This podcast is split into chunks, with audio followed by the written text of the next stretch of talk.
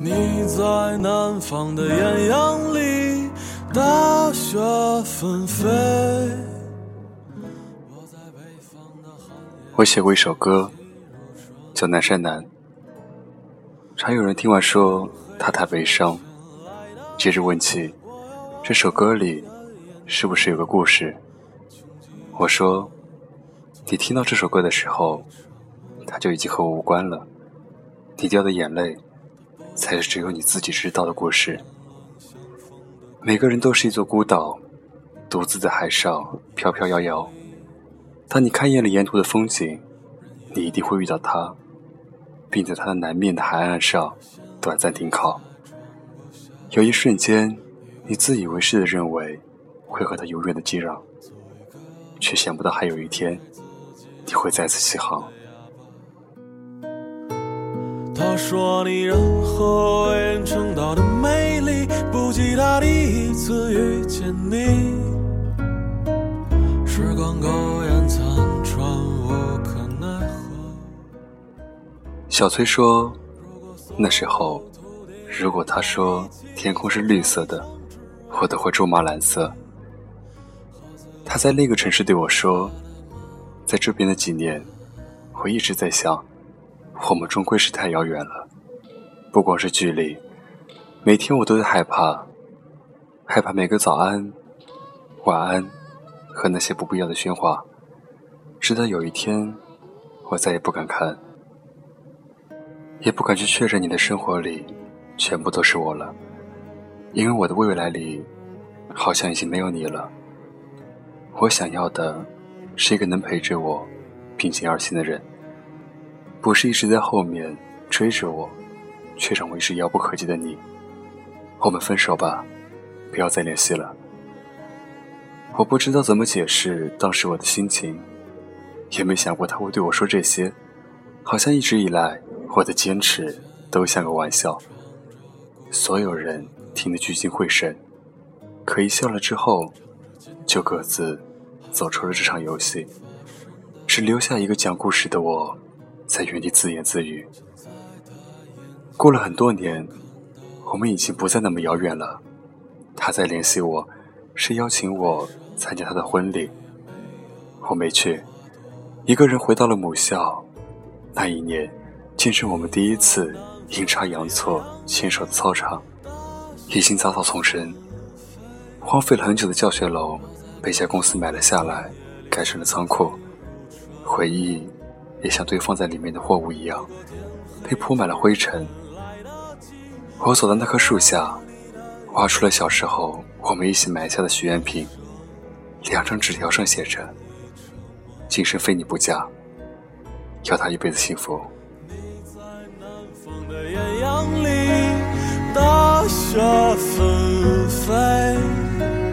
我在北方的寒夜里，四季如春。小莫说：“人生有太多遗憾，我最遗憾的，就是没明明白白的对他说一句‘我爱你’。”大三那年，我接到他妈妈的电话：“你是某某某吗？我是杨某某的妈妈，总听我女儿提起你，她病了，阿姨能求求你来医院看看她吗？”我无数次幻想再见到她时的场景。可没想到，却是在病房。他的脸上没有一点血色。七月的天气，头上还戴着帽子。他说：“不认识我了，不会还怪我那时候的不辞而别吧？别那么小气。其实毕业之前我就病了，只是不想告诉你。前几天才转运到这的。听说你也在，挺想你的。”总跟妈妈提起你，没想到，他还真找到你了。说完，他拿出一个小包递到我手里。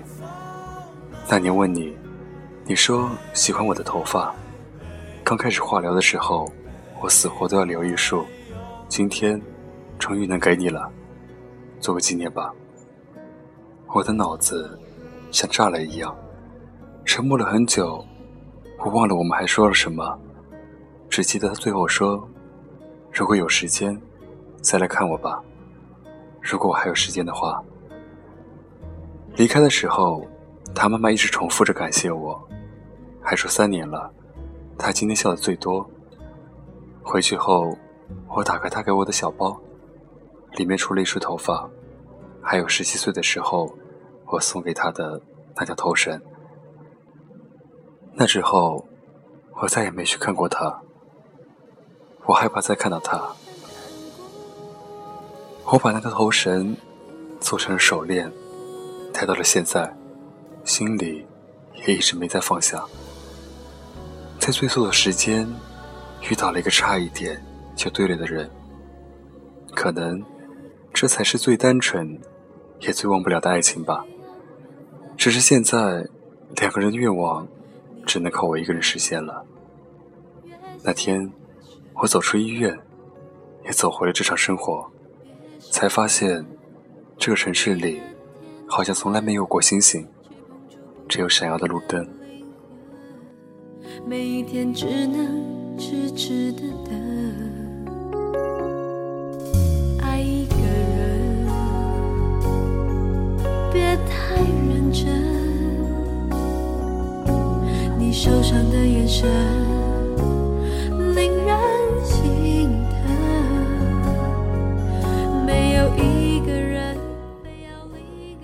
老郭说：“我们大学相识，他不觉得我帅，我也不觉得他有多漂亮，只是很多瞬间，让我们开始相信，彼此就是对方的绝无仅有。那年，我们一起来到北京。”在五环边上租了一间十平米的隔间，生活贫苦，但很幸福。每天我们一起买菜做饭，一起打扫房间，一起设想过多年以后在北京拥有一套属于我们的房子。有时候我会弹琴给他听，他总是用略带倦意的眼神看着我，满是笑意。直到午夜降临，我们相拥而睡，就像。在预习着十年以后我们在一起的日子，在那块屋檐下，我们度过了最快乐的一年。一年之后，我离开了。那年我爸去世，本来身体很好，却一夜之间输给了中风，留给了我妈一个人。他们就我一个小孩子，我爸已经走了，家里只剩我一个男人。我没有能力把我妈接到北京，唯一的办法。就是我回家。那年，我离开了北京，还没有看到希望的生活，就被现实抹去了前路，留下他一个人。他说，他不恨我。回家后，我找到了一份稳定而乏味的工作，在当地算不错了。我妈的精神状况好了不少，只是还经常叨念着我爸生前的事。说着说着，自己就哭了起来。发第一个月工资那天，我偷偷回了次北京，到每天接他下班的地方坐了很久。我没去见他，留了两千块钱让朋友带给他。刚来北京的时候，我答应他，每个月发工资，除了寄去家里的，剩下的都归他管。现在自己拿着钱，反倒不知道该怎么花了。想来想去，还是留给他吧。别问怎么做，爱才能长久，这道理有一天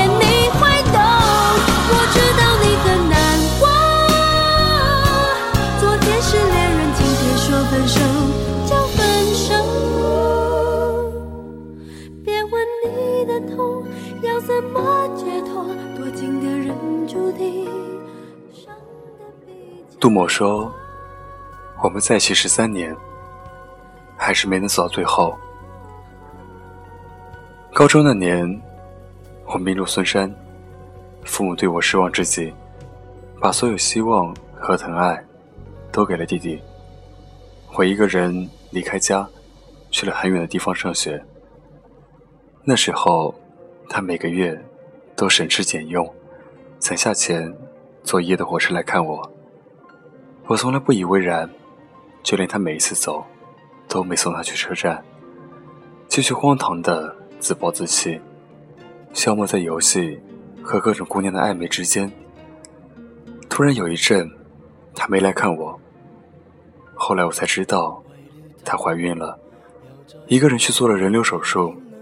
堕胎后大病一场，期间竟一直没有收到过我的电话和信息。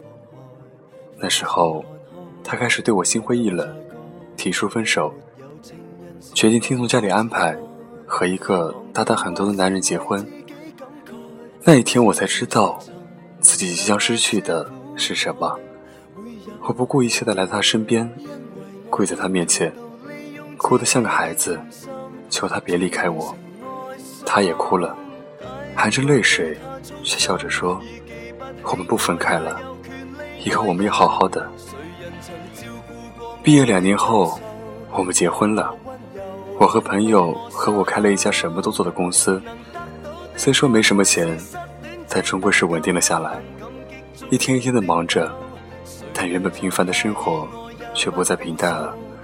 工作之外，应酬多了，回家的时间少了。他每天都会在家做好饭等我，只是心肠热了一遍又一遍，最后还是倒掉。每天一个温馨的时刻，却渐渐演变成了无休止的争吵。他受不了我常常半夜烂醉如泥的回家，尽管他知道我是为了家。我对他的关心和唠叨也越来越不耐烦，尽管我知道他是因为爱我。在第十三年的时候。我们还是离婚了。那天，他为我们做了最后一桌饭，两个人安静的吃完，在阳台上抱着哭了好久。这是我们第三次抱在一起哭。上一次，他穿着婚纱，我穿着礼服，在我们婚礼那天。原来十三年，是我们的失散年。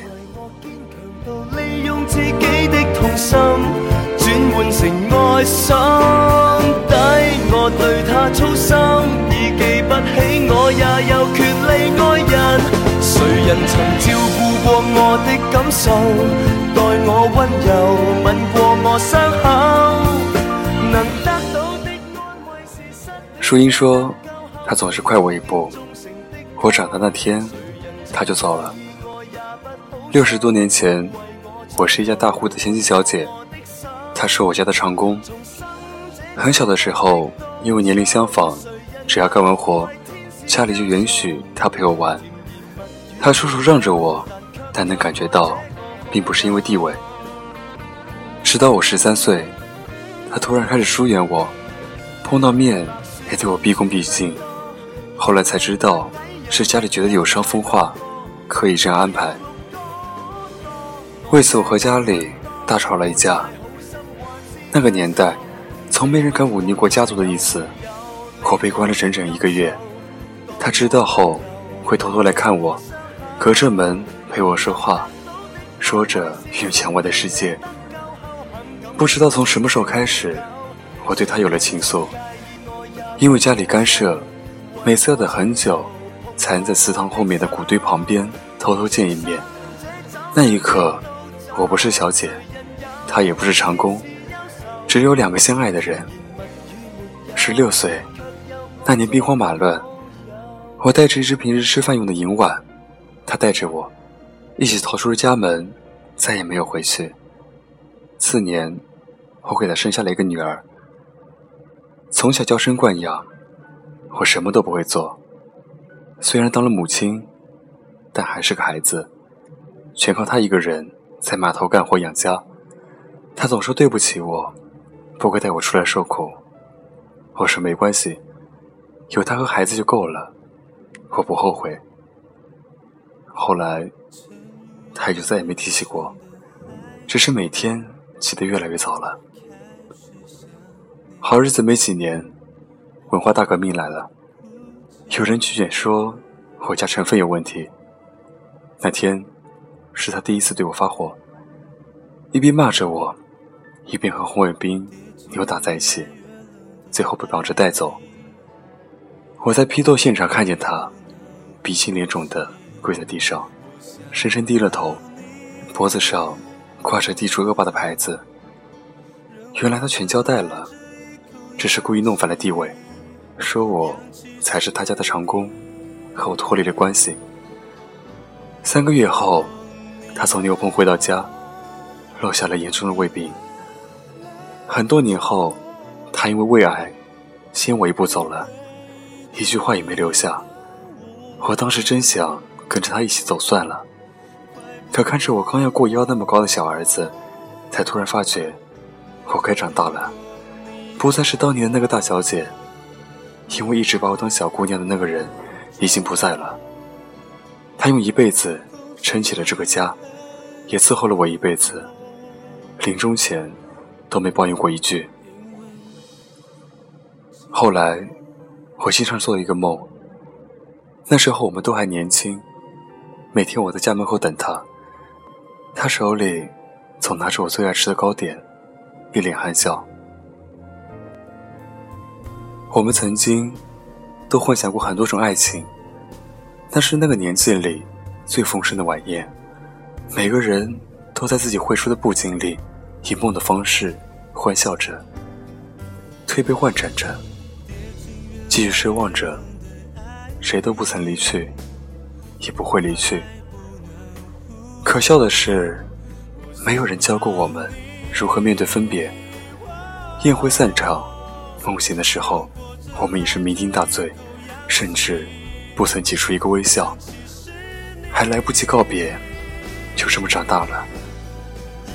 我们开始涂抹起悲伤，每天在长夜里奔跑，只为在天亮前精疲力尽，逃避天明时充满光亮的生活，做上一场第一次遇见他的梦。后来的几年，我们会假装很好。假装不高兴，假装谁都没走，山南海北的留下脚印，在某个景色下驻足良久，长长叹出一口气，也不言不语，回忆起所有的画面，再一一说出再见。我们终于学会了道别，却再也不说情话，只说谎。